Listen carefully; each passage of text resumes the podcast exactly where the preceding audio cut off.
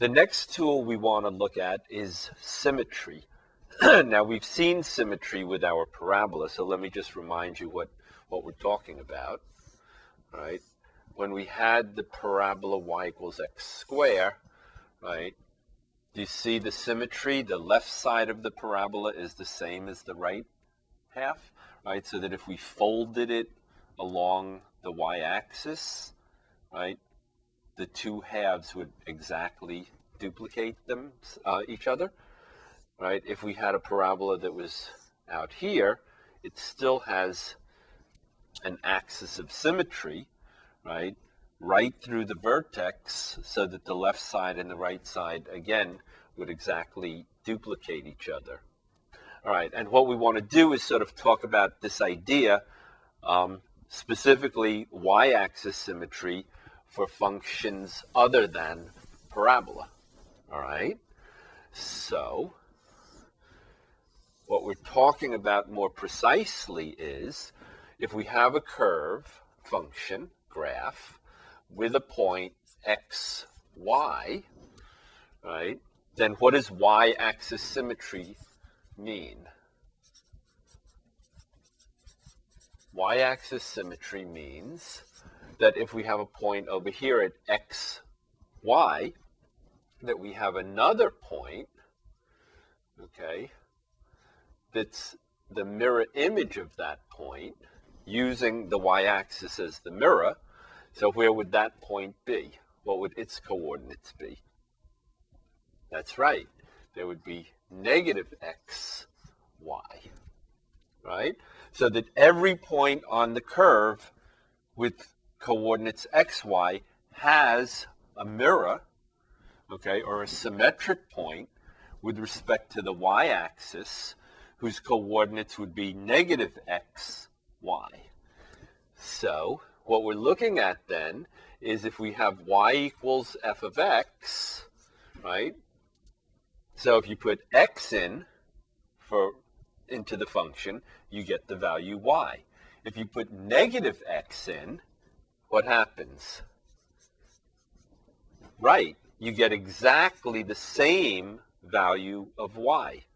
So the test for y-axis symmetry is, is f of negative x equal to f of x? If it is, then we have y-axis symmetry. If it's not, then we don't have y-axis symmetry. All right? Another way of of thinking about it is if we substitute negative x for x, okay, the, the equation has to remain the same. Okay, now sometimes this is a more useful way of thinking about it. All right, let's look at a couple of examples. We could have y equals f of x equals four x cubed. No, I'm sorry, that's the wrong one. X fourth minus three x squared, right? This is not a parabola, right? How do you know it's not a parabola? Right, it's a fourth degree function, right? Parabolas are what? Second degree functions.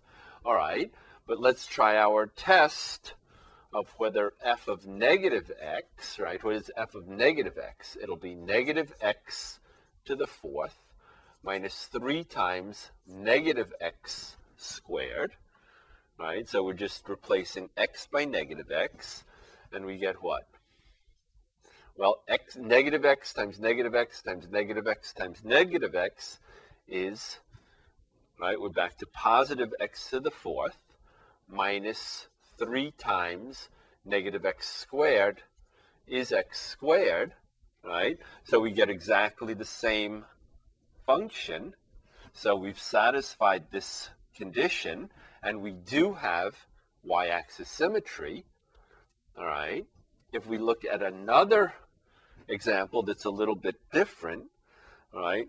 If we looked at y cubed minus three x squared y equal minus twenty-three equals zero, right? We don't really want to solve this for y, okay, and look at a function. We're not even sure if we have a function, okay? So now we'll try this other test, right, of substituting negative x for x and seeing if the equation looks exactly the same. So we'll have y cubed minus three times negative x for x squared, y minus twenty-three equals zero, okay? And what do we have? We have y cubed minus three times negative x squared is negative three x squared, y minus twenty-three equals zero. So by this second description of the test, these two equations look exactly the same, all right? And so this curve, whatever it looks like, it might not even be a function, right? But this curve also exhibits y-axis symmetry. Curves, polynomials, well, I'm sorry, any function, any function that exhibits y-axis symmetry is called an even function. Okay, so an even function is a function that exhibits y-axis symmetry, and in the case of polynomials, yes, polynomials, right, how could you tell very quickly and easily that this polynomial is an even function, meaning that it has y-axis symmetry? Right, all the powers of x are even, right? Let's just look at a quick example. Suppose we had g of x equals x to the fourth minus three x, right? So a quick look, right, reveals what? We have even powers and odd powers, yes? So what do you think? Well, this is not going to be an even function because we have a mix. And how much is g of negative x? G of negative x will be what? Negative x to the fourth minus three times negative x. So that'll be what? X to the fourth plus, right? Plus three x. And if we compare, right, are these two the same? No, they're not, right? This is x fourth minus three x. This is x fourth plus three x. So this function, right, is not an even function. We could see that immediately. Not all the powers are even. And it does not exhibit y-axis symmetry. All right? Whereas this function, right, all the, all the powers, this polynomial, all the powers are even, right? And it does exhibit y-axis symmetry. Now, what about, what ab- okay, so it's easy, easy enough to tell whether most terms in a polynomial are even or odd.